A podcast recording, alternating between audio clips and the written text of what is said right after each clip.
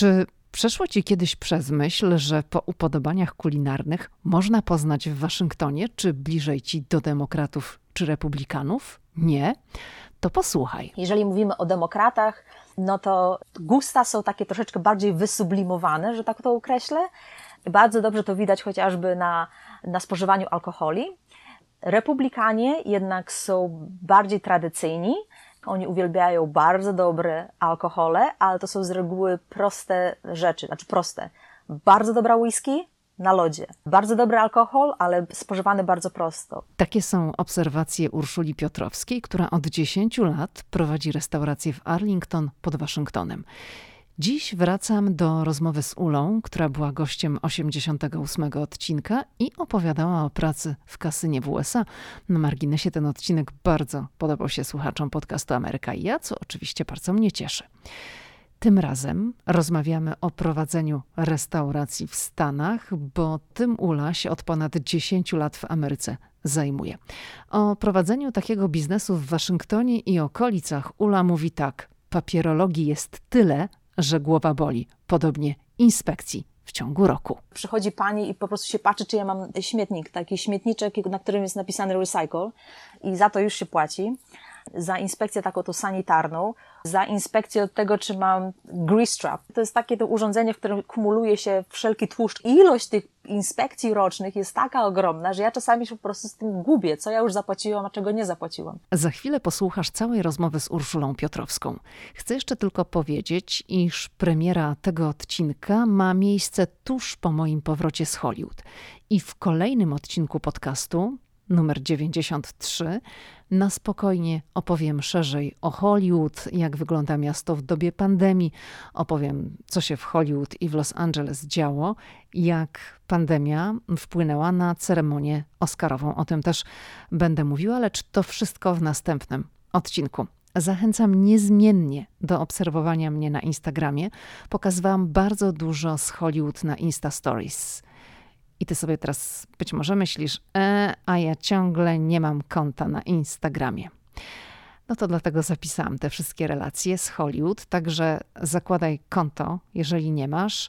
Szukaj kółeczka w moim profilu na Instagramie, można mnie wyszukać wpisując hasło Ameryka i ja albo moje imię i nazwisko Lidia Krawczuk i ta zapisana relacja nazywa się Hollywood 2021 i oglądaj do woli. Tam jest zapisanych, tak na marginesie powiem, dużo różnych relacji. Okej, okay, to zaczynamy.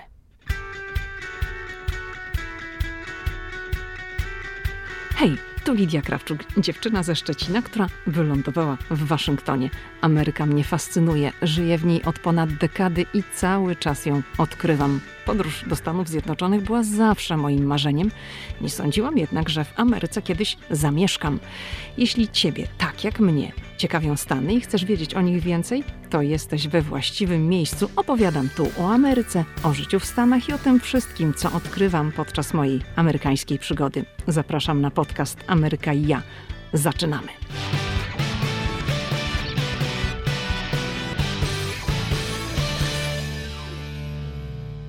Jak już właśnie wcześniej wspominałam, moja przygoda ze Stanami miała kilka rozdziałów i po skończeniu studiów bardzo chciałam jeszcze podszkolić właśnie swój język, ale w tamtym czasie możliwości wyjeżdżania do Stanów Zjednoczonych były bardzo ograniczone, e, szczególnie dla absolwentów szkół wyższych, e, z tego względu, że ciągle mieliśmy wizy.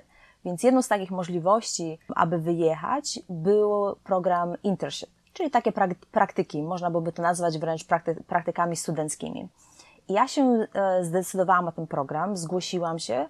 To nie był o, łatwy program, ale powiem szczerze, że czasami, jeżeli coś się ma wydarzyć, to cała, cały wszechświat pomaga i wbrew pozorom bardzo szybko mi poszło załatwianie wszelkich formalności. No i takim sposobem znalazłam się właśnie w stanie Delaware, gdzie odbywałam swoje praktyki studenckie.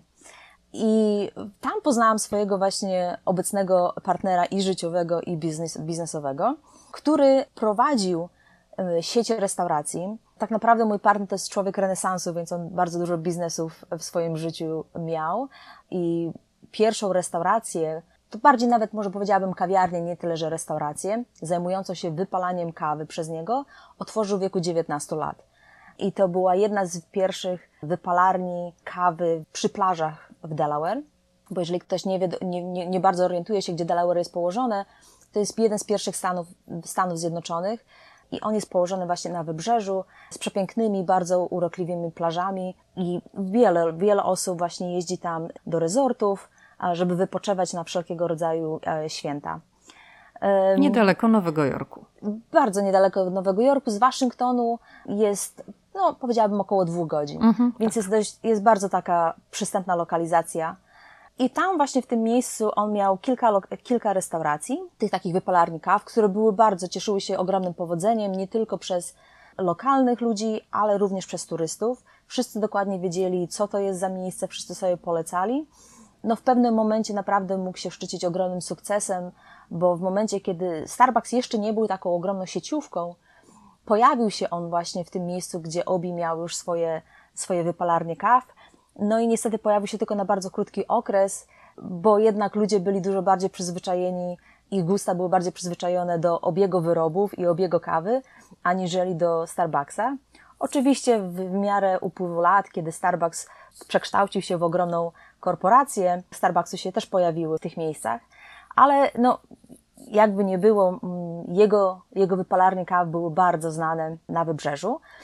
No i tak mniej więcej ja się tam znalazłam. Oczywiście pomagałam mu w prowadzeniu biznesu, ale z różnych, z różnych względów i życiowych, i powiedziałabym też takich chęci zmiany otoczenia, chęci podjęcia jakiegoś nowego wyzwania, mm, zdecydowaliśmy się, żeby właśnie przenieść się, przenieść nasz biznes i otworzyć nową lokalizację w innym miejscu. I... Poczekaj, tutaj chcę się zatrzymać, czyli rozumiem, że jak przyleciałaś tutaj do Stanów z myślą o odbyciu tych praktyk, ale twoim celem tak. nie było to, że ty chcesz zostać w Stanach, tylko chciałaś... O nie, nie, nie, nie. Mhm. Ja, ja, ja, to tak bardzo, ja to tak bardzo ukróciłam, że tak powiem, bo... Po prostu po skończeniu... gdzieś ten obi się w międzyczasie pojawił tak, i dosłownie, tak bo... się zaczęła ta wasza wspólna przygoda.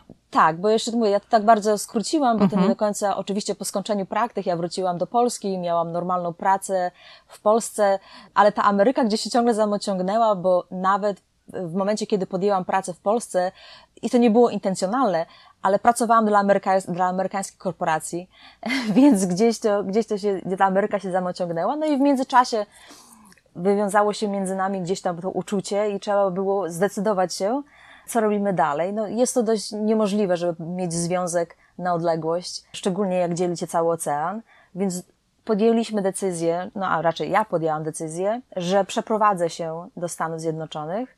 No i tak zrobiłam i dołączyłam właśnie do obiegu w Delaware na pewien okres. No a potem po podjęciu właśnie decyzji, że chcielibyśmy spróbować coś innego, po długich poszukiwaniach, bo braliśmy pod uwagę kilka, kilka stanów, zdecydowaliśmy się na Arlington w stanie Virginia, które jest bardzo interesującym miejscu, bo on jest tak wyjaśnienie bardzo blisko Waszyngtonu. No i powiem szczerze, że to było bardzo duże wyzwanie od samego początku dla nas, chociażby z tego względu, że wielu rzeczy się nie, nie spodziewaliśmy. Nie wiedzieliśmy też, że prowadzenie biznesu, czy też same Arlington, ten Northern Virginia i Washington DC, to jest taka swego rodzaju bańka, która ma swoje własne prawa. E, więc to było na, dla nas na pewno bardzo dużym zaskoczeniem. No ale w takim właśnie sposobem znaleźliśmy się w Virginii, gdzie obecnie prowadzę restaurację od roku 2012, czyli już niedługo minie mi 10 lat. Czyli rozumiem, że twój partner podjął decyzję o zamknięciu całego biznesu w Delaware, który prowadził, bo mówiłaś, że no, prowadził sieć restauracji. Tak, on miał sieć restauracji. Te restauracje z czasem, on, one były, te kawiarnie były troszeczkę wygaszane. Każdy przedsiębiorca, który posiada interes, więc dobrze wie, jak to czasami bywa, że fakt posiadania wielu restauracji nie wiąże się do końca z tym, że mamy większe, większe zyski. No tutaj nakład obowiązków i energii czasami przekracza nasze możliwości, więc on w pewnym momencie, w momencie, kiedy ja już do niego dołączyłam, miał tylko jedną restaurację, miał taką jedną wypalarnię, ten jest taki główny, flagowy, że tak powiem, ośrodek, gdzie on właśnie wypalał to kawę. Tamte poprzednie on już po, tak powoli w przeciągu paru lat e, wygaszał, więc tak, już w momencie, kiedy zdecydowaliśmy się, że chcielibyśmy zrobić coś innego, on zamknął tą restaurację i tutaj przenieśliśmy biznes i mówię tutaj dokładnie, przenieśliśmy biznes z tego względu, że utrzymaliśmy dalej nazwę tą samą. czyli ludzie, którzy odwiedzali kurorty czy też resorty właśnie w Delaware, wiedzieli dokładnie o, o, jak, o jakich restauracjach tutaj mówimy, bo otrzymaliśmy tą samą nazwę, czyli Obili. Wiem, że pierwsza część nazwy to jest imię Twojego partnera. Obili to jest jego i pierwsze i drugie imię. Pasuje bardzo ładnie marketingowo, bardzo ładnie się zgrabia marketingowo, więc wszyscy mniej więcej wiedzą w przeciągu tych 30, 20, no w tym momencie po 30 lat, kiedy on prowadzi, prowadzi biznes, wszyscy wiedzą, co to jest Obili. Ale to jest jego właśnie pierwsze imię, dość niespotykane. Bardzo często spotykamy się z pytaniami, skąd ono się wzięło, czy ma jakieś azjatyckie korzenie. Wiele ludzi myśli, że że mój partner również ma jakieś egzotyczne korzenie. Spotkaliśmy się również z, e, z, pytaniami, czy nie jest przypadkiem saudyjskiego pochodzenia, ale nie. mój partner jest jak najbardziej Amerykaninem z dość nietypowym imieniem. Dobrze, to może jeszcze wróćmy do tego wątku, bo zaczęłam się zastanawiać, czym tak naprawdę jest to miejsce, które wy prowadzicie mhm. restauracją, mhm. barem, winiarnią. To miejsce ja lubię określać i myślę, że wiele ludzi zgodziłoby się ze mną. To jest miejsce, gdzie możesz ugryźć, czy możesz zaczerpnąć kawałka Europy. Jest bardzo europejskie, ma bardzo taki europejski vibe, ale zajmujemy się przede wszystkim właśnie wypalaniem kawy i naleśnikami. Jesteśmy taką naleśnikarnią, mm, gdzie serwujemy różnego rodzaju naleśniki przede wszystkim i to są naleśniki w wersji śniadaniowej, obiadowej, na słodko, na słono, a oprócz tego są e, pierogi polskie. Są pierogi, ty ale pierogi, tak, ja je lepiej, ale pierogi pojawiły się troszeczkę później. I oprócz właśnie tych naszych naleśników i pierogów, które się pojawiły później, mamy jeszcze całą taką stację winną, taką winotekę, tak to się chyba nazywa w Polsce, która oferuje możliwość spróbowania różnych win. My specjalizujemy się przede wszystkim w winach europejskich, z dużym naciskiem na wina francuskie i na wina włoskie, ale oczywiście posiadamy też wina z całego świata, nawet z takich bardziej egzotycznych części jak Hawaii, bo niewiele ludzi wie, że Czyli na Hawajach, tak. tak, na Hawajach też produkują wino, chociażby z ananasa. Jest bardzo, bardzo fajne i bardzo orzeźwiające, szczególnie w takich sezonach cieplejszych. Chciałabym, mm, byśmy wróciły do tego momentu, jak powiedziałaś, że przyjechaliście tutaj, żeby rozpocząć nowy rozdział w życiu, nowy biznes i użyłaś takiego sformułowania, że nie zdawaliście sobie sprawy z tego, że mm, Arlington, Waszyngton, tutaj ta metropolia to jest taka bańka. Co no. przez to rozumiesz? No to jest bańka pod każdym względem tak naprawdę. Najłatwiej bym to opisała tak, że Arlington to jest taka sypialnia dla wszystkich, którzy pracują w Waszyngtonie.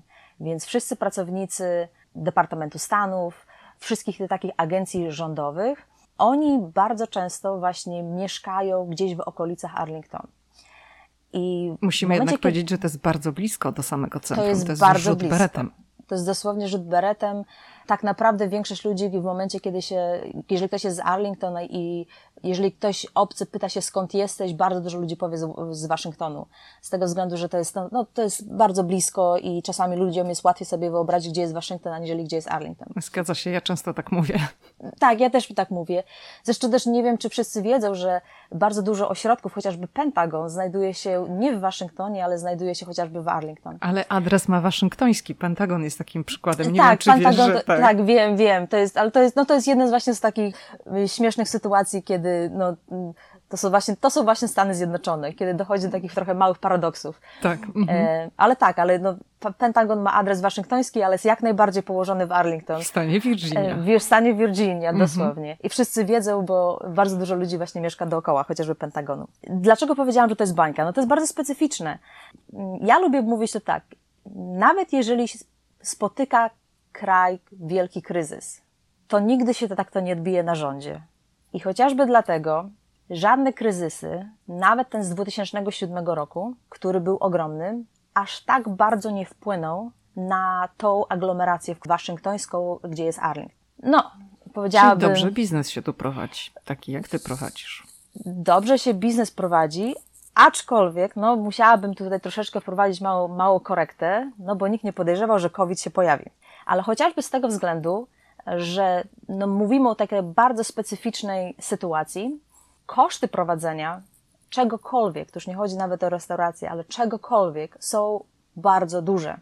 I pewnie każdy przedsiębiorca wie, na, każdo, na, na każdych studiach marketingowych czy biznesowych uczą studentów, że w momencie, kiedy mamy sobie, mamy budżet przeznaczony na jakąś inwestycję, że trzeba sobie założyć jakiś tam margines błędu 20-30%. No, myśmy sobie założyli budżet, ale nikt nie podejrzewał, że nawet 20-30% to nie będzie wystarczająco. Więc naprawdę musieliśmy się głowić i troić, jak związać ten koniec z końcem. Ale tak naprawdę taki pierwszy kubeł zimnej wody, gdzie zderzyliśmy się z tą rzeczywistością, był w momencie podpisywania czy negocjacji e, wynajmu lokalu, bo nie wiem, Lidia, czy ty miałaś kiedykolwiek takie doświadczenie, ale przyjeżdżając z Delaware, które ludzie czasami lubią odkreślać. Znaczy, na pewno takiego nie miałam, bo nie przyjechałam z Delaware. Więc jest takie powiedzenie w Delaware, slower, lower Delaware.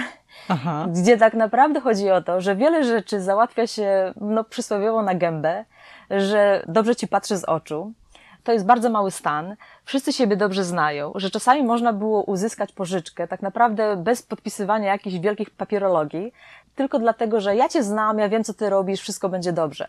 A tu się tak nie da. A tu się tak nie da. Tu w momencie, kiedy zaczęliśmy podpisywać list, umowy najmu, więc pierwszym szokiem było to, że nam to zajęło prawie rok czasu, żeby sfinalizować.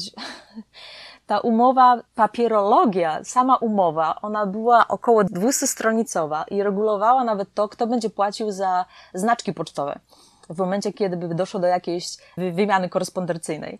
Więc to był jeden z pierwszych takich y, no, szoków dla nas. A możesz jeszcze jakiś absurd wymienić z takiej umowy?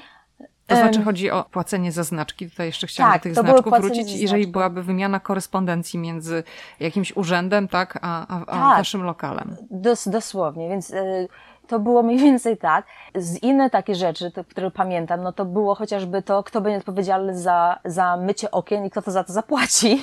Więc no mówię, to były rzeczy, które nawet mojemu partnerowi po prostu nie, no myśmy się nie spodziewali takich, takich sytuacji. Czyli rozumiem, że umowa tak naprawdę ma zabezpieczyć interesy wynajmującego, żeby nie spadały na niego żadne dodatkowe koszty, bo oczywiście te okna mieliście oczywiście. myć wy. Oczywiście to był pierwszy moment, kiedy trzeba było zatrudnić prawnika i wtedy też się, też się spotkałam mm, z tym, że trzeba mieć prawników wielu z różnych dziedzin, bo przyjeżdżając z Polski, pewnie tak jak większość, nie miałam żadnego doświadczenia z prawnikami, no bo, no bo z reguły taki normalny człowiek nie, nie ma potrzeby. A tutaj niestety trzeba mieć prawnika biznesowego, prawnika od real estate, czyli od tej takiej no, nieruchomości. Czasami trzeba mieć prawnika od podatków. Jesteśmy w Waszyngtonie, papierologia i biurokracja jest bardzo dobrze opracowana tutaj, więc no mieliśmy, spotkaliśmy się z tym. No ludzie Drugim, z tego tak, żyją tutaj. Ludzie z tego żyją i musimy dać im zatrudnienie, prawda? No tak. Więc Drugą taką rzeczą, która również mnie ogromnie zaskoczyła, to koszty czegokolwiek, koszty budowlane.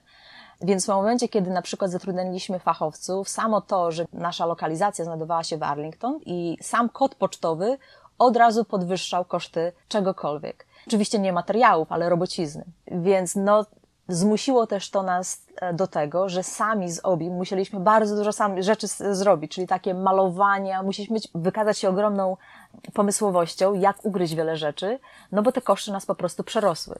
Powiem nawet taką sytuację, że dzień przed otwarciem restauracji, no to nie był dzień, to było e, parę dni, to było chyba trzy dni, przed otwarciem restauracji, kubeczki, które zamówiliśmy, po prostu nie przyszły.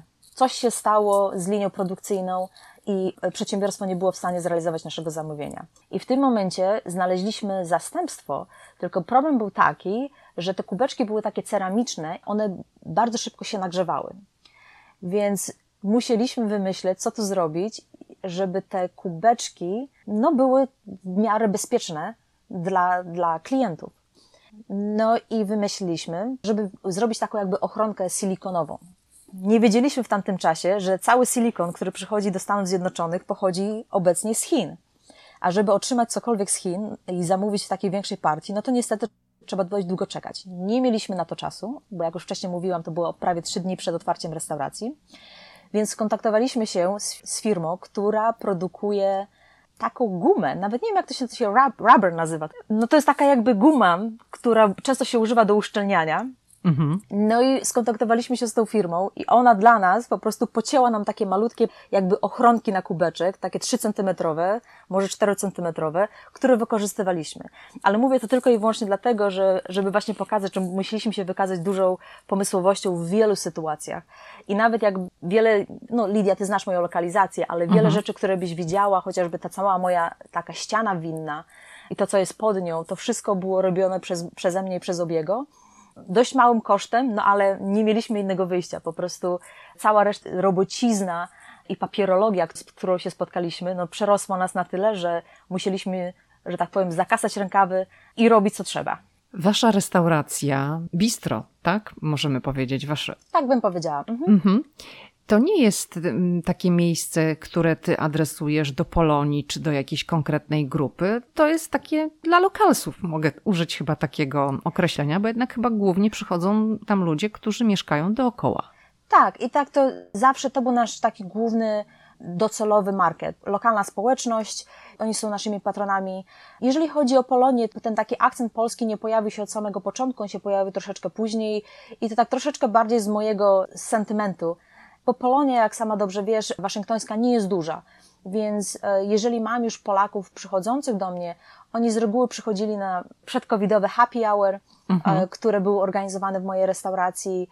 One były organizowane raz na miesiąc. No i czasami przychodzili w piątki, ale głównie moimi e, klientami są właśnie, są właśnie ludzie, którzy mieszkają w sąsiedztwie.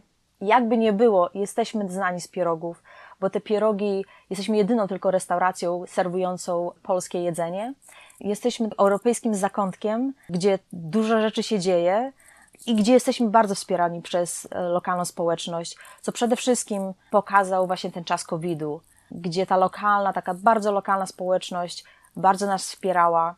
No i w tych takich ciężkich czasach, bo jakby nie było, e, gastronomia bardzo dostała w kość bez pomocy lokalnej społeczności nie dalibyśmy rady. Na czym powiedz ta pomoc, czym się objawiała? To znaczy, no rozumiem zamówieniami, ale to były takie okresy, kiedy restauracje były kompletnie zamknięte.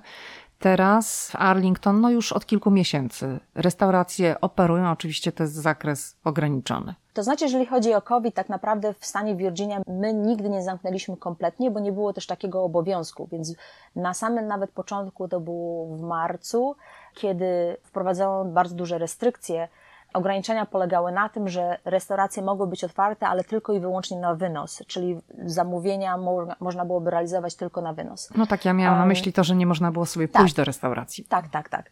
Więc no, obecnie w momencie, chociażby nawet teraz, my ze względu chociażby na naszą, na naszą wielkość, my jesteśmy dość małą restauracją, my nie mamy możliwości za bardzo otwierania stolików dla, dla klientów, co wynika też chociażby nie tylko z tego, że byłoby to bardzo ciężkie logistycznie przy zachowaniu wszystkich norm wymaganych przez rząd stanowy i lokalny, ale również no, musimy wziąć pod uwagę to, że ja jestem pracującym właścicielem z moim partnerem, my jesteśmy tam 24 godziny na dobę praktycznie i musimy wziąć też pod uwagę nasze bezpieczeństwo, bo w momencie, kiedy gdybym ja zachorowała albo mój partner, no to niestety musimy zamknąć biznes. Ale w tym momencie mamy bardzo dużo stolików na zewnątrz i jak już wcześniej mówiłam, lokalna społeczność nas wspiera. To wsparcie było od samego początku, gdzie oni naprawdę się starali zamawiać na wynos. Są momenty, które były naprawdę aż wzruszające, gdzie na przykład starsi klienci, prawie 90-letni klienci przychodzili chociażby po to, żeby kupić małą paczuszkę kawy, ale żeby ją kupić raz w tygodniu, żeby pokazać właśnie to takie, że robię co mogę, żeby was wspierać. Ale tak jak mówię, bardzo to było, bardzo jest to bardzo było wzruszające od samego początku. Jednak Amerykanie mają coś takiego w sobie, że dobrze rozumieją, na czym polega ekonomia i wiedzą, że ekonomia amerykańska jest zbudowana na małych restauracjach, na małych przedsiębiorstwach. I bez tego, bez właśnie pomocy, wsparcia lokalnych społeczności, nie tylko ekonomia lokalna by na tym utraciła, ale ogólnie ekonomia w takim większym znaczeniu.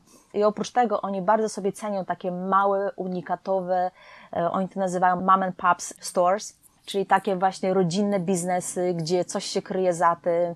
Oni uwielbiają przychodzić i na przykład rozmawiać z właścicielami. Jeżeli właściciel pracuje w, takim miejscu, oni sobie to bardzo cenią i to uważają, że to jest coś takiego unikatowego, że to jest coś innego. To ma dużo większą dla nich wartość, aniżeli pójście do wielkiego chainu, korporacyjnej restauracji, gdzie tak naprawdę nie wiadomo, kto, kto za tym stoi. I chociażby na naszym przykładzie wielokrotnie się przekonaliśmy, że możemy na nich liczyć. No i oprócz tego chociażby, no, chociażby moi pracownicy, no były takie sytuacje, kiedy ktoś zostawił im napiwek trzykrotnie większy aniżeli wysokość rachunku, czy ktoś na przykład zostawił im piękną kartkę y, ze 100-dolarowym banknotem. No to są takie sytuacje, które się pamiętam, one są bardzo wzruszające. To są takie miłe, miłe momenty COVID-u przy tym całym dramacie. I od razu tutaj, jak o tym opowiadasz, no to myślę, że musimy podkreślić, że Amerykanie przywiązują bardzo dużą wagę, mówię o klientach amerykańskich, do obsługi.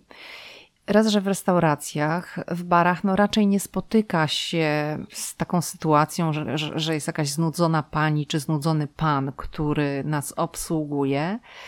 I dla nas, dla osób które wzrastały w innej kulturze w Polsce, no to ja na przykład byłam przyzwyczajona do tych obrazków. Oczywiście w Polsce to się też bardzo zmieniło, mhm. ale jest też nierówno, bo jednak zdarza się czasem, że gdzieś tam idzie się do jakiegoś lokalu, do jakiejś restauracji, kawiarni i osoba, która cię obsługuje, jest taka, no powiedzmy, bardzo obojętna albo znudzona.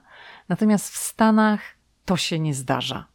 Wiesz co, no ja, ciężko mi nawet sobie wyobrazić inną sytuację, no bo jakby nie było, to ten taki obrazek uśmiechniętego Amerykanina jest bardzo widoczny jak się, w momencie, kiedy się wchodzi czy do restauracji, czy do sklepu. Pewnie, że to nie jest zawsze, bo chociażby tu, gdzie mieszkamy, jest bardzo duże zróżnicowanie kulturowe, więc to też troszeczkę, troszeczkę inaczej wygląda, ale tak jak ty mówisz, no, nie ma bardzo takiej sytuacji, kiedy wchodzimy do restauracji, czy jesteśmy obsługiwani i ktoś ewidentnie po prostu nie chce tam być.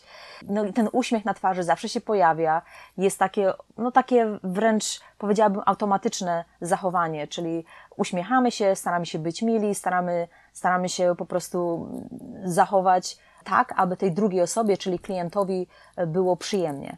No to są takie standardy, które są, które są wymagane. Oczywiście, że jesteśmy tylko ludźmi i czasami różne sytuacje się spotykają, no ale myślę, że to każdy, e, że to każdy rozumie. A ty zwracasz na te rzeczy uwagę, jak e, jesteś w Polsce? Jakie są Twoje Wiesz odczucia? Co, Lidia, czas, ja ogólnie rzecz biorąc nie zwracam już tak bardzo uwagi, ale mam takie momenty, że pojawia się uśmiech na mojej twarzy, bo pojawiały się sytuacje, które po prostu mi to uzmysławiają, tak? Czyli nigdy tego nie zapomnę, jak przyjechałam ze Stanów do Polski i poszłam do, poszłam do takiej zwykłej, najzwyklejszej piekarni, no i tak trochę po amerykańsku zaczęłam rozmawiać, czyli zaczęłam, o dzień dobry, jakie tu są bułeczki, co pani ma nowego, a pani, która stała za ladą, po prostu nie odezwała się słowem do mnie, tylko powiedziała chleb jest świeży. I w, sumie, I w sumie to był taki ten moment takiego mojego obudzenia i otrzeźwienia. Sprowadzenia że, na ziemię. Sprowadzenia na ziemię. Ale ja to tak troszeczkę też biorę, że to ma wszystko mhm. swoje plusy, plusy i minusy i to też jest urok w, tym całej, w tej całej sytuacji. Lubię czasami wspominać takie, takie, takie sytuacje. W Stanach to z reguły się nie zdarza. Poza tym Amerykanie są bardzo takim gadatliwym narodem. Więc oni uwielbiają wszelkie takie małe rozmowy, uwielbiają zadawać mnóstwo pytań. Nawet jeżeli pójdziemy gdzieś do sklepu, czy chociażby do restauracji, to jest bardzo normalne, że ktoś z stolika obok mm, cię zaczepi, pogada z tobą, zaproponuje ci, czy nie chcesz się dosiąść. Jeżeli siedzimy przy barze sami, to jest wręcz normalne, że albo do ciebie zacznie rozmawiać barman, albo właśnie osoba, która stoi obok, czy siedzi obok, nawiąże tą rozmowę. Więc no, jest to troszeczkę taka różnica kulturowa, która niejednokrotnie gdzieś tam wywołuje uśmiech na mojej twarzy. Niektóre rzeczy traktuję z przymrużeniem oka, a niektóre rzeczy po prostu jeszcze bardziej mnie rozbawiają. Powiedz, które z przepisów dotyczących prowadzenia biznesu restauracyjnego były dla Ciebie najbardziej zaskakujące, jak weszłaś w ten biznes? Nie chcę tutaj wyjść, że jestem wielkim ekspertem od kultury amerykańskiej, ale myślę, że sam fakt, że no jest, jestem związana z tym krajem chociażby przez mojego partnera, ja mam taką zasadę. Amerykanie lubią się trzymać zasad, czyli jeżeli coś jest napisane, oni nie będą ci sprawiali problemów, jeżeli będziesz się stosowała do ról. To nie jest też do końca tak, że oni nie wiedzą, że jest ta przestrzeń, taka ta szara przestrzeń, ale jeżeli się stosujesz do tych głównych ról, no to jako tako wszystko przejdzie w Polsce wiem, że mają problemy z sanepidem, czy chociażby z koncesją alkoholową, Tutaj mniej więcej w Stanach jest po prostu jasno określone, co musisz zrobić. Czyli jeżeli się dostosujesz do tych warunków, z mojego doświadczenia nie ma takich większych problemów. Bardzo zwracają też uwagę na to, jak się komunikujesz z nimi. Czyli Jeżeli się pojawia jakiś problem, a problemy się pojawiają, no bo to jest tylko życie, tak? Więc jeżeli się pojawia jakiś problem, czy jesteś bardzo aktywna w rozwiązywaniu tego problemu? Czy jesteś aktywna w, dajmy na to, w rozmawianiu i, i korespondowaniu z inspektorem, który był? Czy widać to, że po prostu starasz się rozwiązać problem? To Coś, działa czego, na Twoją korzyść. Oczywiście. Coś, czego oni nienawidzą, to bycie takim bardzo koki, czyli takim kogutem i a co mi, co mi pan zrobi, albo ja wiem lepiej. Tego to jest coś, czego po prostu Amerykanie nienawidzą i oni to wykorzystają bardzo przeciwko tobie. Więc naprawdę trzeba po prostu podejść bardzo profesjonalnie do sytuacji. Są takie sytuacje, że trzeba troszeczkę skulić ogon i po prostu stosować się do zasad, stosować się do ról. Coś, co mnie zaskoczyło, to było to, że w momencie, kiedy chcieliśmy, co nam się zresztą nie udało, w momencie, kiedy chcieliśmy otworzyć wypalarnię kawy, i chcieliśmy po prostu ten taki ten wypalacz, który, no w Polsce wiem, że tych wypalaczy do kawy pojawia się coraz więcej, więc może ludzie są mniej więcej bardziej zorientowani, jak to wygląda, ale to jest taka ogromna maszyna, do której się wrzuca zielone ziarna kawy, one są wypalane. W tym procesie wypalania produkuje się dość taki bardzo specyficzny e, dym. Dla mnie zapach fascynujący, ja uwielbiam zapach kawy, no ale niektórym to nie odpowiada, więc trzeba dobudowywać pewne, pewne rzeczy, żeby uniknąć, e, zminimalizować ten zapach. I właśnie chociażby z tego względu myśmy mieli ogromne problemy, bo urzędnicy państwowi, a wydawałoby się, że jesteśmy w Waszyngtonie, więc poziom edukacji, poziom dostępu do informacji jest dużo większy, kompletnie nie wiedzieli, jak ugryźć ten temat. Oni kompletnie nie wiedzieli, ci wszyscy inżynierowie tutaj w, w naszym stanie, kompletnie nie wiedzieli, jak sobie z tym wszystkim poradzić. No i niestety nie, nie uzyskaliśmy pozwolenia na posiadanie tego wypalacza kawy w naszej lokalizacji. Nie z tego względu, że dostaliśmy odmowę, tylko z tego względu, że oni po prostu nie wiedzieli kompletnie, jak to ugryźć. Gdzie podam Ci przykład chociażby jakby to było w Delaware, właśnie w tym Lower Slower Delaware, mhm. gdzie w Lower Slower Delaware nikt nawet nie zadawał żadnych pytań, do tej pory mój, mój partner życiowy się śmieje z tego, że jak przyjechał Fire Marshal, czyli Straż Pożarna, to tylko pomachali z, z samochodu, nawet nie weszli do środka, tylko pomachali z samochodu przy szybę. Więc to wyglądało kompletnie inaczej. No ale byłam zaskoczona tym, że był ten taki brak wiedzy. Kompletnie nie wiedzieli, jak to ugryźć, no i niestety musieliśmy porzucić ten temat. Coś, co mnie również bardzo zaskoczyło, to ilość inspekcji i ilość pozwoleń i takich rocznych inspekcji ja się śmieję, że ja już płacę za wszystko, za każdą inspekcję, bo płacę za, nie tylko za śmieci, potem jeszcze płacę za fakt posiadania kubła na śmieci, bo musi, bo musi być recycle. To są dwie różne opłaty. Płacę i to są, to są takie właśnie inspekcje, które przychodzi pani i po prostu się patrzy, czy ja mam śmietnik, taki śmietniczek, na którym jest napisany recycle i za to już się płaci. Za inspekcję taką to sanitarną, za inspekcję od tego, czy mam grease trap. No, grease trap nie wiem, jak to się za bardzo przetłumacza no ale jakby nie było, chodzi o to, że inspekcji. Ja też nie wiem prostu... w ogóle, co to jest. Grease to jest, taki ten, to jest takie to urządzenie, w którym kumuluje się wszelki tłuszcz, który, który się wytwarza. A. Okay, to jest taka kwestia bezpieczeństwa, ale mówię to tylko i wyłącznie pod tym względem, mówię tylko to dlatego, żeby pokazać, że tych ilość tych inspekcji rocznych jest taka ogromna, że ja czasami się po prostu z tym gubię, co ja już zapłaciłam, a czego nie zapłaciłam. Więc to mnie bardzo zdziwiło, bo w Delaware kompletnie nie było takich rzeczy. Tłumaczę sobie tak, jesteśmy w Waszyngtonie rozbudowana biurokracja, jak przy każdym rządzie. A co z licencją na sprzedaż alkoholu w takim miejscu, jak wy prowadzicie? No bo wy sprzedajecie alkohol, nie sprzedajecie wysokoprocentowego alkoholu, z tego co się orientuję, tylko tak. Mhm. sprzedajecie wino, piwo, czyli alkohole mm, niskoprocentowe. No ale to też jest jakoś regulowane. Tak, jeżeli chodzi o licencje alkoholowe, ona, ona jest regulowana przez stan. Stan Virginia jest bardzo specyficznym stanem, chociażby pod tym względem, że Mocniejsze alkohole można kupić tylko i wyłącznie w specjalistycznych sklepach, które są e, regulowane przez stan. To nie może być prywatna osoba. Nigdy nie kupimy alkoholu e, wysokoprocentowego na przykład na stacji benzynowej czy w sklepie spożywczym. Możemy kupić jedynie piwo albo właśnie te trunki takie niskoalkoholowe. Całą resztę trunków wysokoalkoholowych możemy z, tylko kupić w sklepach ABC, które są operowane i które należą do rządu stanowego. No to będę y niedaleko waszej restauracji. Tak, na, na, na, naprzeciwko. Mm -hmm. Co według mnie ma to duże minusy, bo bardzo często zaopatrzenie ty, tych sklepów takich państwowych y, no, no nie jest najlepsze. Nie mają takiego dużego wyboru, jak na przykład w innych stanach, gdzie prawo wygląda nieco inaczej. Ale wy jako restauracja nie możecie sprzedawać alkoholu wysokoprocentowego, bo nie macie licencji, nie chcecie? Tak, bo nie chcemy.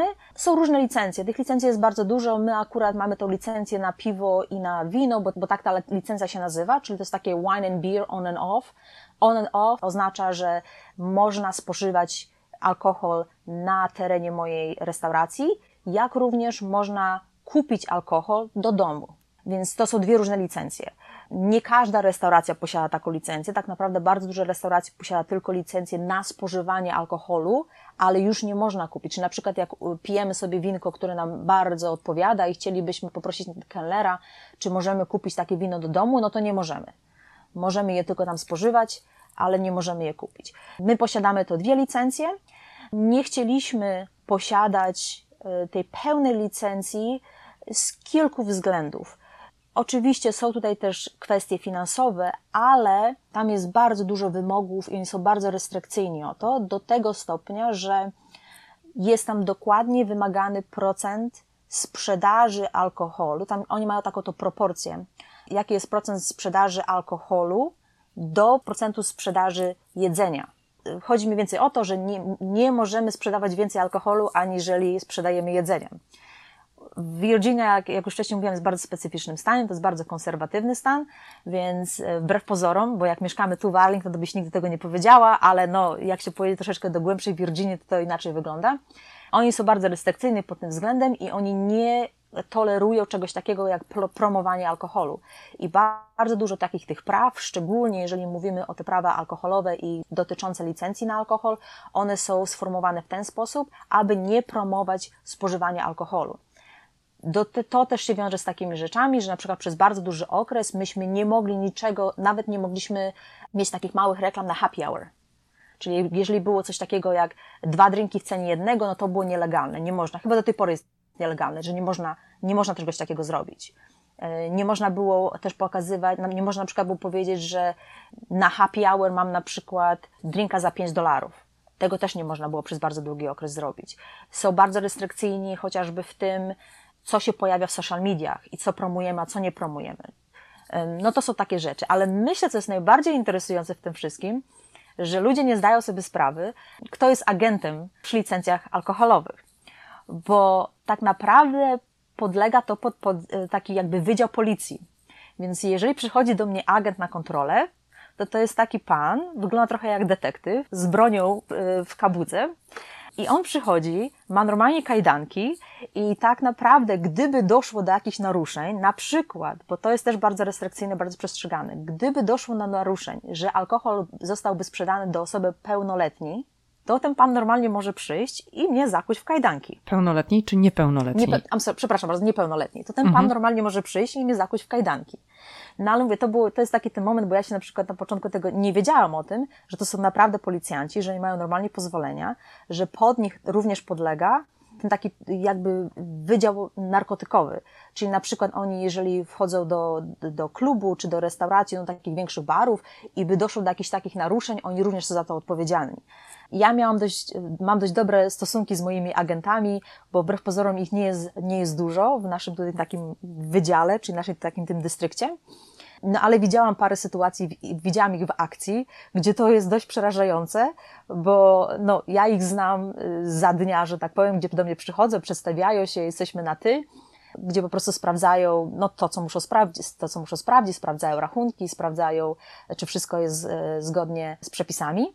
No a na akcji ich widziałam, kiedy się ubierali po prostu w kamizelki kuloodporne, kiedy przypinali sobie dużo broni do, do, do ciała, że tak powiem, i wchodzili normalnie na akcję. I widziałam też, kiedy e, normalnie zakuwali ludzi, pracowników w kajdanki, bo, była, bo przyłapane zostały na sprzedawaniu alkoholu do os dla osób niepełnoletnich. I to, to powiedz, dość... jak właśnie mhm. to kontrolujesz ty? Jak się zamawia jakikolwiek alkohol w twoim lokalu, w waszym lokalu, no to należy pokazać ID, tak? Czyli tak. dowód tożsamości. I restrykcyjnie sprawdzacie to cały czas względem Restryk... każdego klienta, tak. ale nawet jak widzisz, że ktoś no, ma ponad 40 lat na oko, widać 50, to jesteś zobligowana prawem do poproszenia o ID? Zasada jest taka, że jeżeli, no jeżeli, jeżeli faktycznie, jeżeli ktoś wygląda, no ma 50 lat, ja jestem stara, dobra szkoła. Teraz się mówi, że jeżeli nie wyglądasz na 30 lat, to sprawdzimy twoje, twój, twój dowód tożsamości. Ja jestem stara, dobra szkoła, kiedy u nas mówiono jeszcze za, za, za czasów kasyna, że trzeba było mieć 40. Aha. Czyli jeżeli ktoś nie wygląda na 40 lat, to prosimy o dowód. I tak naprawdę tak robimy. I, i nie ma tutaj zmiłuj się, nawet jeżeli ktoś mi powie, no ale ja naprawdę mam i przychodzi z koleżanką. A trzeba mieć ukończone 21 lat. Tutaj. Trzeba mieć ukończone 21 lat, więc nie ma zmiłuj się.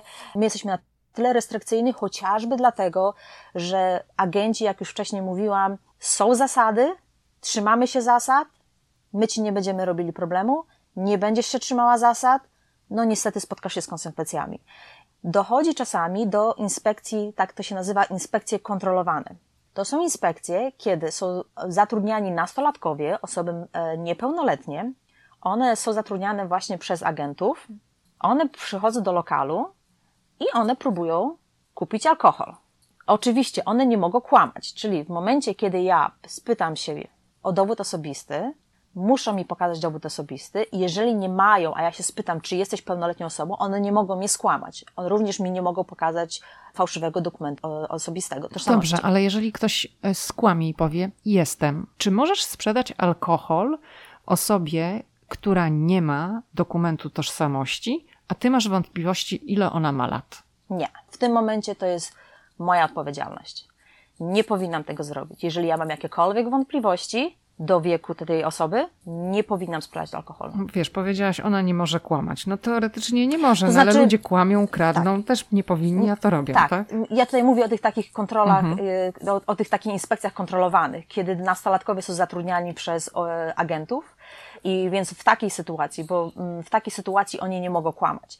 Czyli w takiej sytuacji oni praktycznie, to się dzieje bardzo często, kiedy oni przychodzą i, i agent stoi tak naprawdę na zewnątrz, nastolatkowie przychodzą, próbują kupić alkohol i to jest tak naprawdę w tym momencie ja muszę spytać się, no czy muszę się, no to jest ten takie wykazanie się, czy ja mu sprzedam ten alkohol, czy nie.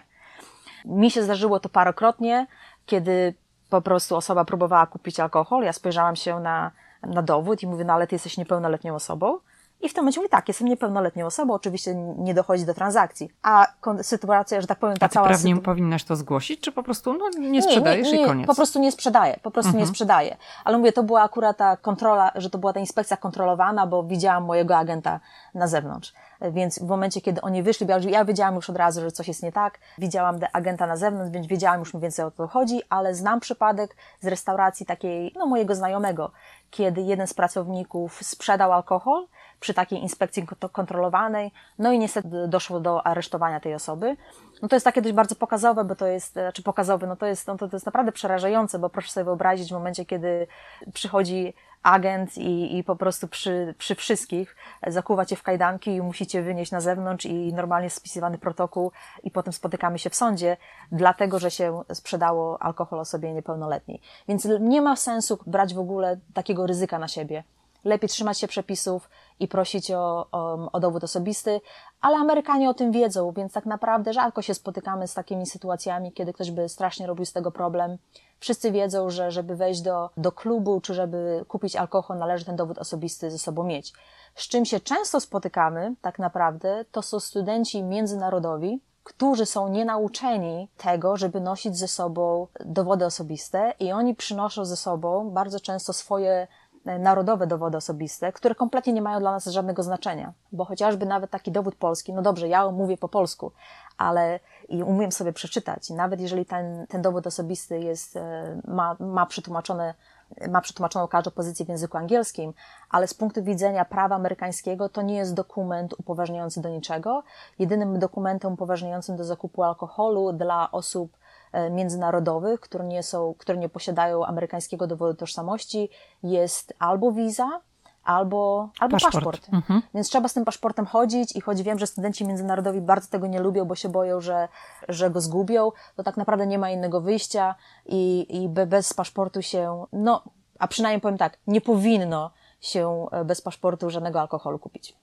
Porozmawiajmy o drugiej takiej charakterystycznej rzeczy dla biznesu restauracyjnego w USA. Mówiłyśmy mhm. o sprzedaży alkoholu.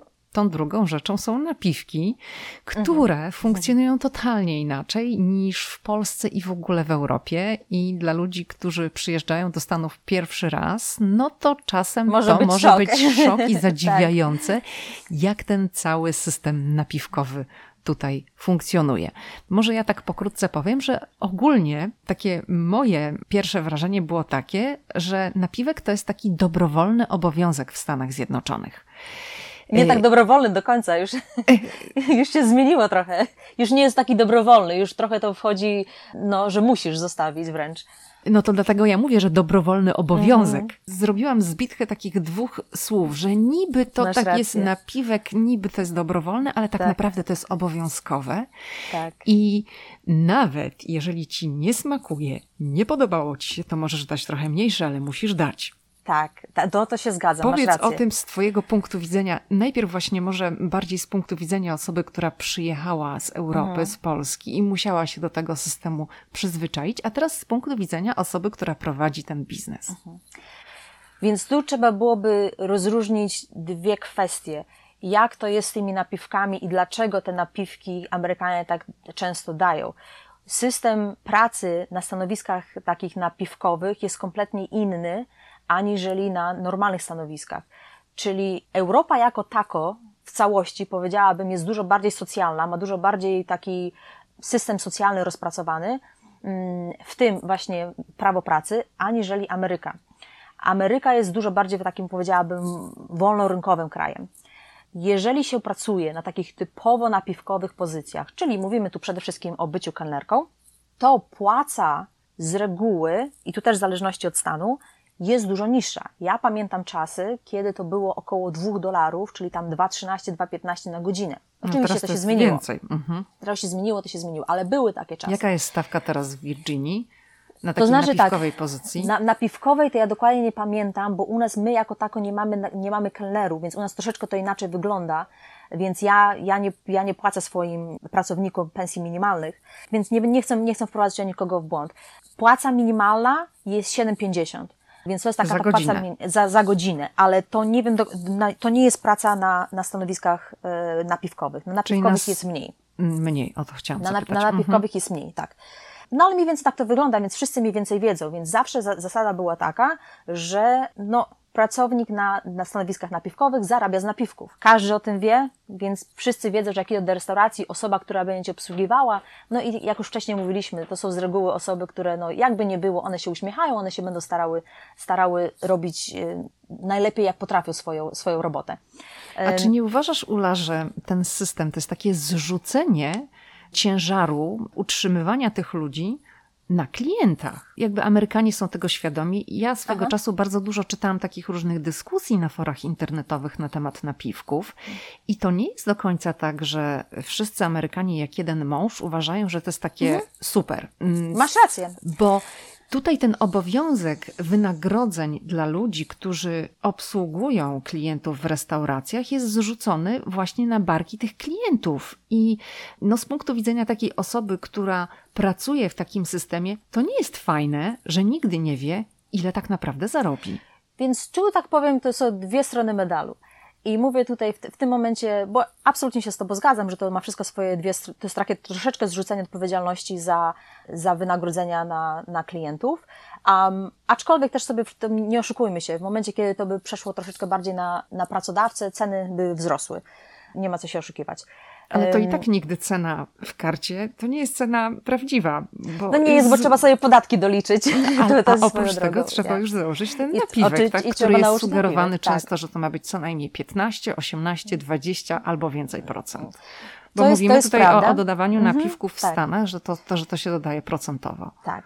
Do no, sumy. Mhm, no mówię, to jest troszeczkę, troszeczkę inny, inny system. Ten system ten pracy napiwkowej i wynagrodzeń e, pracowników na stanowiskach napiwkowych jest tak stary, że ja nie wiem, czy to kiedykolwiek zostanie do końca zmieniony. I to mówię też z dwóch z perspektyw. Mówię też to z osoby, która pracowała na, na napiwkach.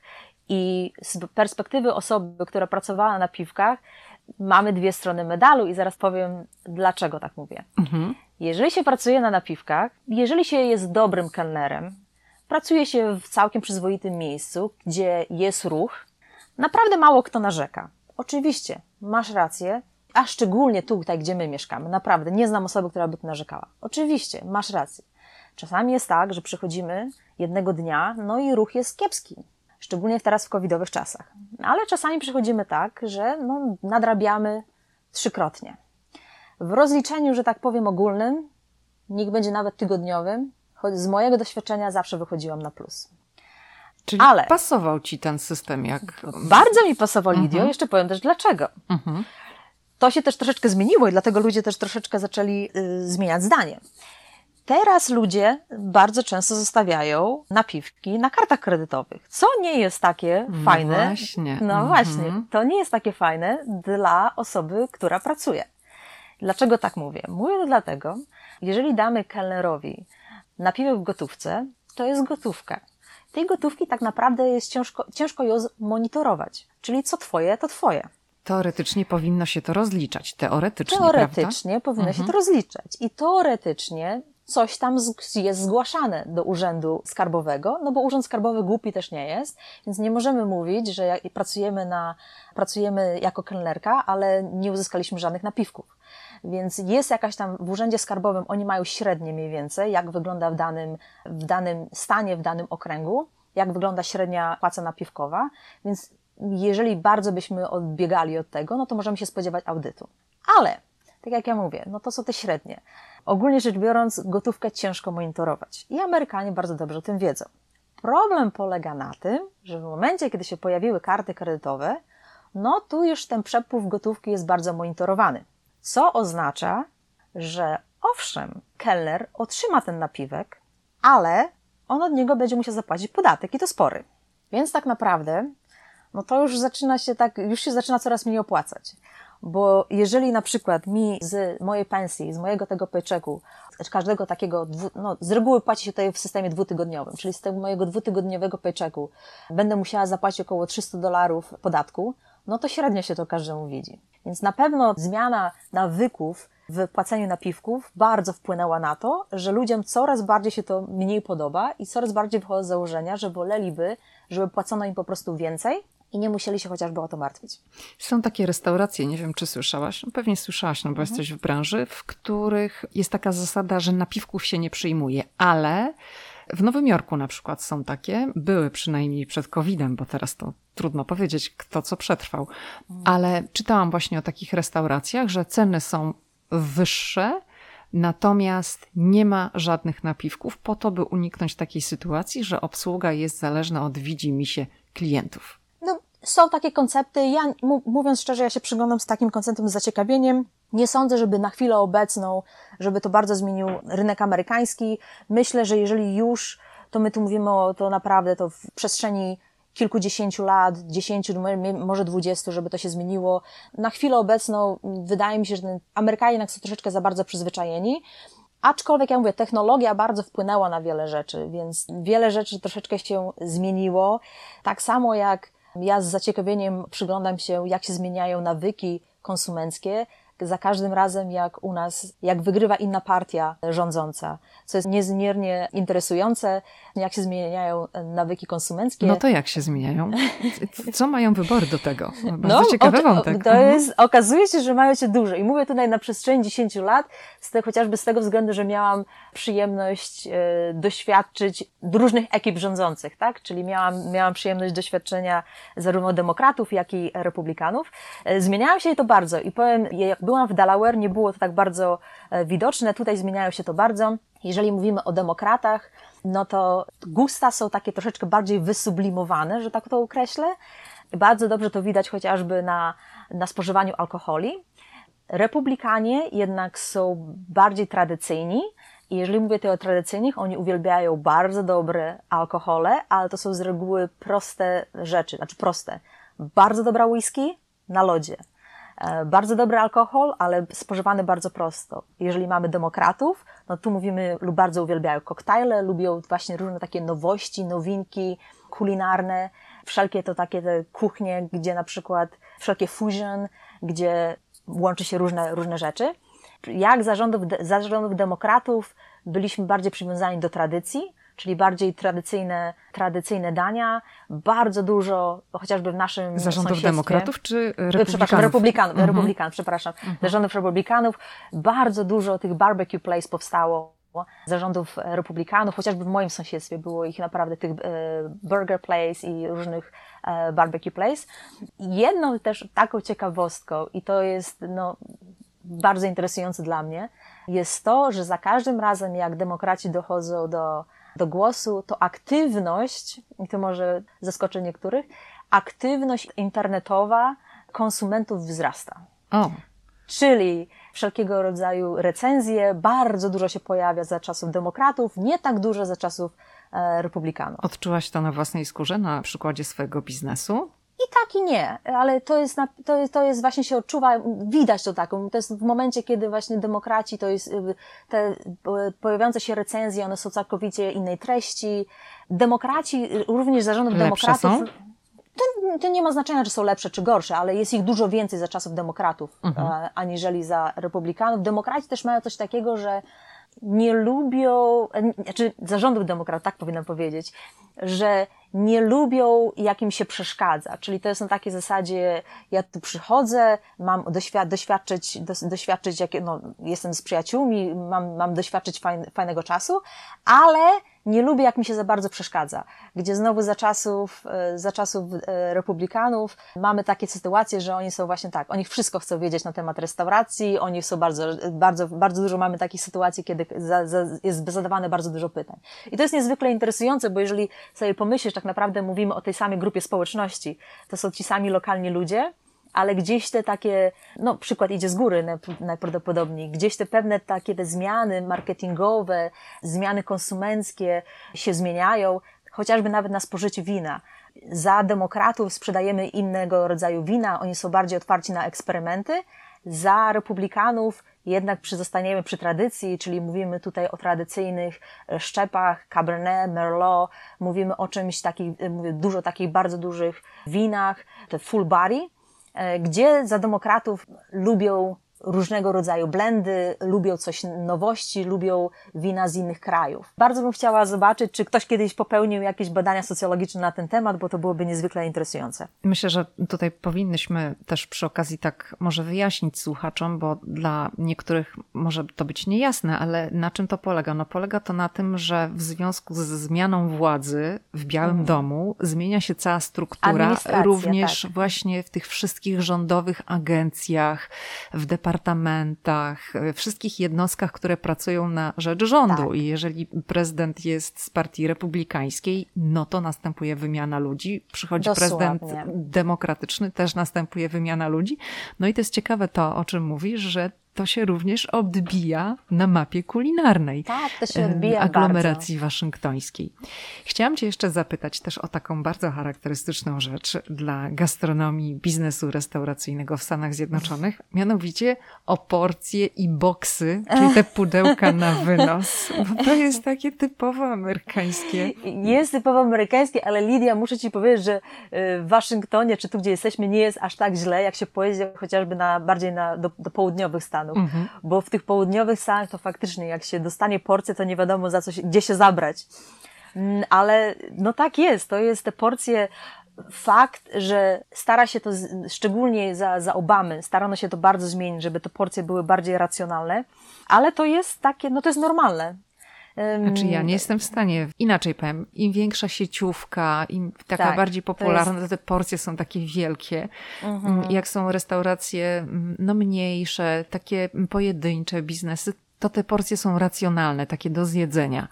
Ale w tych sieciówkach, no to, to, często ja nie jestem w stanie, w ogóle mnie to zniechęca, jak ja dostaję tak dużo jedzenia. tak, no to tak jest, no widzisz, ty jesteś z tych osób, którą cię zniechęca, a z reguły to właśnie działa na odwrót i jak się przyjrzymy tym, tym talerzom, to możemy łatwo zobaczyć, co jest na tych talerzach głównie Wiesz, są dlaczego takie mnie to zniechęca? Ja jestem po prostu sfrustrowana, że je płacę za taką porcję, za której porcję, tak. tak nie, nie, jestem zjesz. w stanie mhm. przejeść i mi szkoda, że to jedzenie mhm. się zmarnuje, bo ja tego boksa zazwyczaj, tego pudełka nie biorę.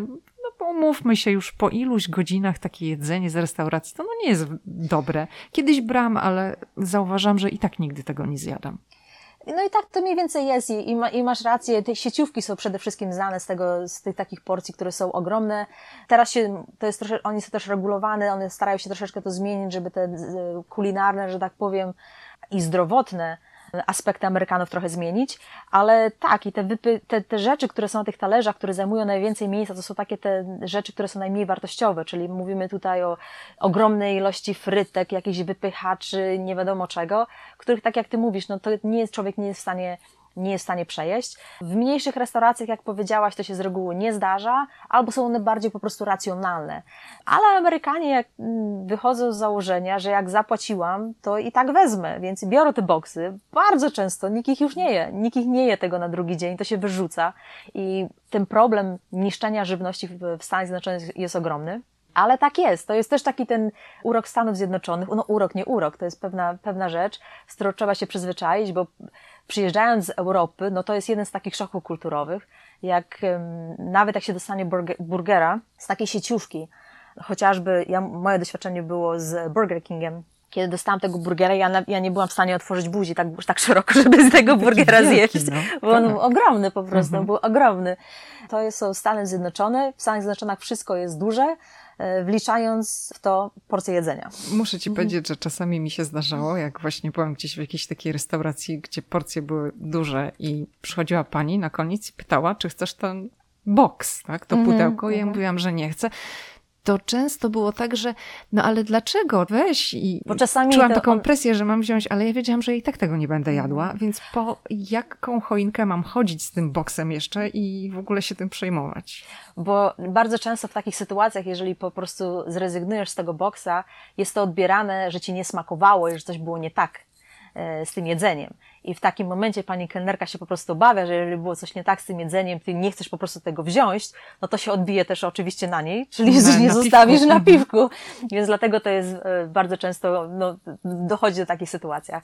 E, no to są takie zabawne sytuacje. Tak naprawdę w Stanach Zjednoczonych do, do wielu absurdów dochodzi, które są po prostu, mm, są no, no, dość śmieszne bo też chociażby właśnie w Waszyngtonie mamy też bardzo dużo restauracji takich tych, no, bardzo fafa, kiedy jest na odwrót też, tak, że płacimy na przykład 500-600 dolarów za to takie doświadczenie kulinarne, mm -hmm. a na mhm. talerzu jest taka prawie kropeczka. Nic, tak, prawie nic. I na talerzu jest kropeczka i to jest na przykład sos z borowików, czy to zupa z borowików i nie wiadomo gdzie to, jak to jest i tak, jak to spróbować.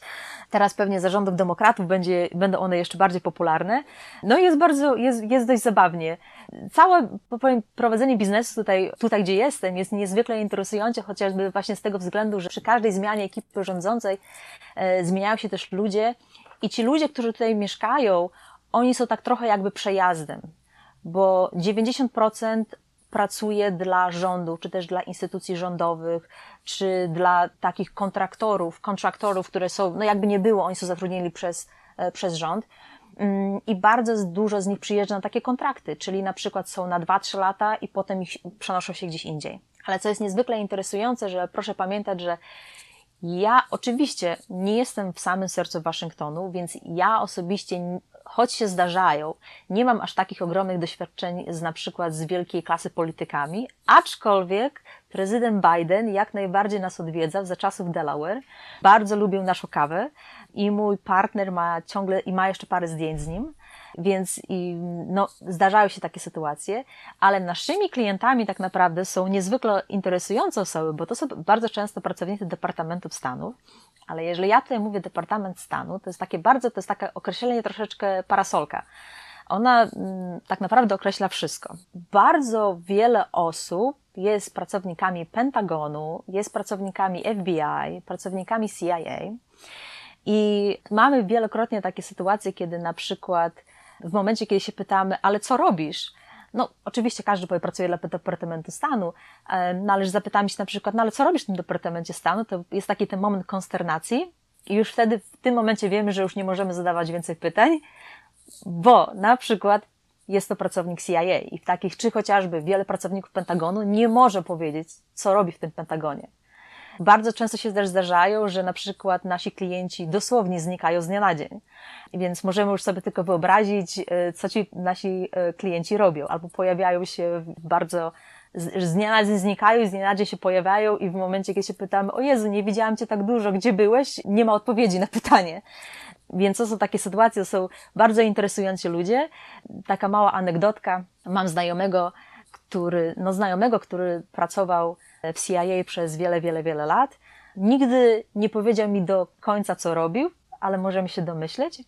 Pamiętam, że kiedyś się śmiałam, że jak byłam małym dzieckiem, zawsze chciałam być szpiegiem.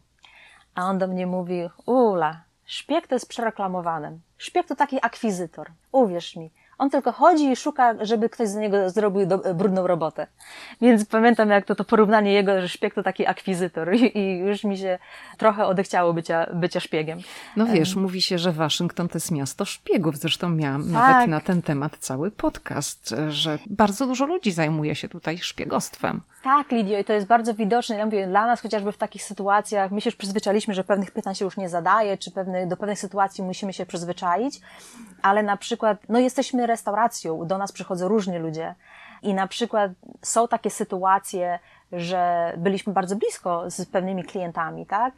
Powiedziałabym, że wręcz się przyjaźniliśmy i wtedy w pewnym momencie oni znikają i gdzieś widzimy ich po, jakim, po kilku miesiącach gdzieś na ulicy i staramy się, hej, co się stało, dlaczego nie przychodzisz, wiesz? Zawsze jest taki ten moment, że może coś my zrobiliśmy nie tak. Tu nie chodzi o to, chodzi o to chociażby, że pewni ludzie zaczęli przychodzić do naszej restauracji, z którymi na przykład inne osoby nie mogą być widziane. Więc to są niezwykle, niezwykle interesujące sytuacje.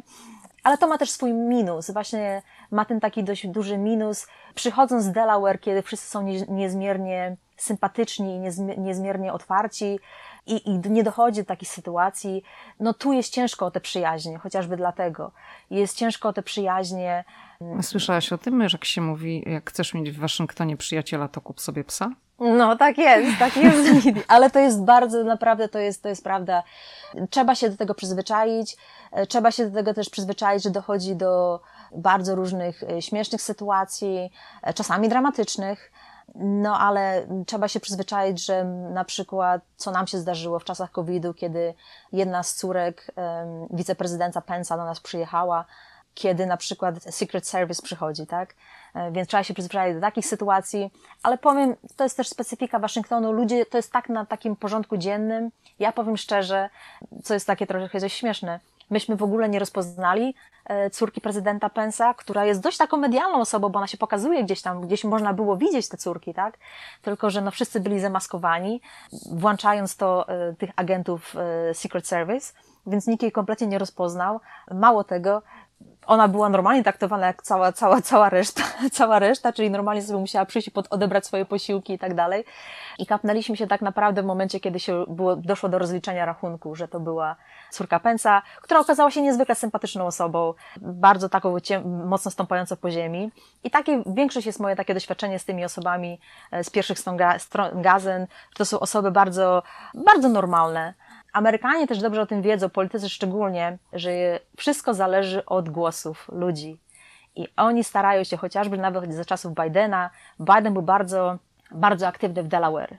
On naprawdę przychodził, odwiedzał lokalne, lokalne restauracje, lokalne, lokalne organizacje, żeby pokazać to, że on jest, że on dba, że jemu naprawdę leży ten, leży dobro ludzi na sercu. Czasami moje takie osobiste doświadczenia z ludźmi z pierwszych stron, gazet, e, czasami jestem zaskoczona ich wyglądem. Na przykład coś, co mi się wydaje w telewizji, wydaje mi się ktoś dużo wyższy, e, dużo większy, w rzeczywistości okazuje się na przykład osobą bardzo drobnej postury. Byłam na przykład zaskoczona troszeczkę Hillary Clinton, którą spotkałam. Wydawało mi się, że, że jest troszeczkę taka bardziej postawniejszą osobą, a okazuje się, że nie. Jest niskiego wzrostu. Jest niskiego, tak. Mhm. Jest, jest niskiego wzrostu. Znowu Nancy Pelosi jest bardzo drobniutka, bardzo drobniutka. Też mnie to dość zaskoczyło. Ula, jeszcze tak na koniec. Chciałam, byśmy powróciły do tego polskiego wątku. Wspomniałaś trochę na początku o Polish Happy Hour organizowanym w Obili. Jak to się w ogóle zaczęło? Skąd pomysł, by Polonia waszyngtońska spotykała się u ciebie? Teraz te spotkania, one się w tej chwili odbywają w COVID-zie? Nie, nie odbywają się, nie odbywają się e, tak naprawdę z kilku, z kilku powodów, przez długi, bardzo długi czas, jeszcze tak naprawdę do tej pory, mm, nie odbywają się ze względu na to, że są ograniczenia. Czyli na przykład jest ograniczenia, jaka grupa osób może się spotkać. Jeżeli chodzi o te happy hour, one były dość takie spontaniczne, więc ciężko było powiedzieć, czy na przykład przyjdzie 10 osób, czy przyjdzie mi 50 osób. Więc to było, tak naprawdę nie widzę sensu do momentu, kiedy nie będą zniesione te ograniczenia, kompletnie, żeby organizować te happy hour. Szczególnie, że bardzo dużo osób przyjeżdża gdzieś tam naprawdę oddal, z miejscowości oddalonych z dwie godziny, niektórzy, co po niektórzy, więc to naprawdę nie, nie ma sensu e, na dzień dzisiejszy.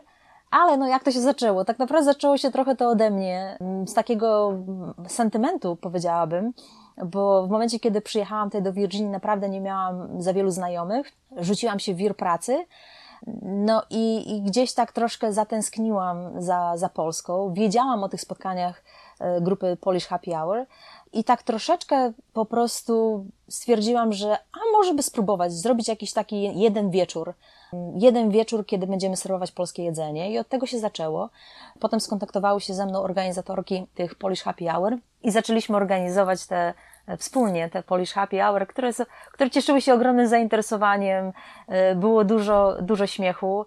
Dzięki tym spotkaniom poznałam bardzo dużo fajnych, e, fajnych Polaków, z którymi utrzymuję do tej pory bliski kontakt. Ja też poznałam tam Polaków, którzy żyją w metropolii waszyngtońskiej, chociaż ja nigdy od początku nie uczestniczyłam w tych spotkaniach. Można powiedzieć, że przed COVID-em byłam taka świeża, że, że zajrzałam tam. Chyba dwa razy byłam, no a potem się wydarzył COVID i tak. koniec.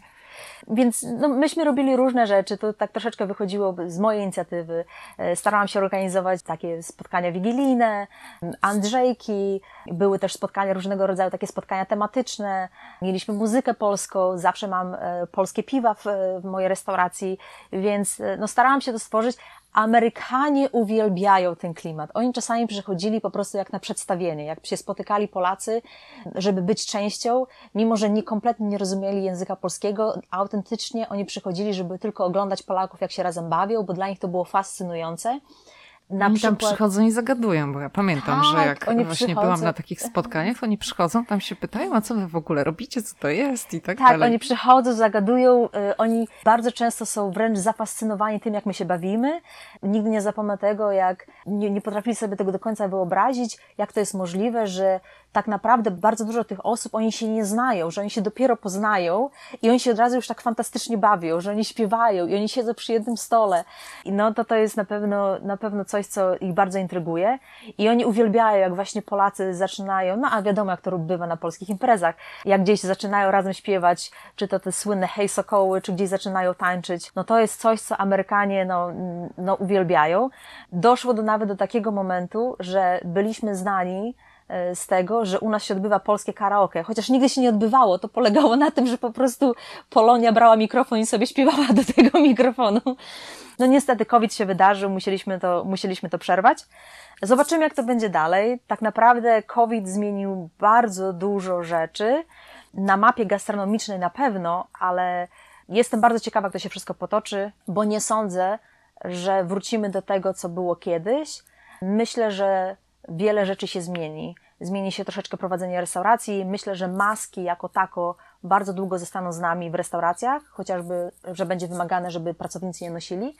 No, zobaczymy. Przyszłość pokaże nam, jak to się wszystko rozwinie. Miejmy nadzieję, że wszystko potoczy się dobrze.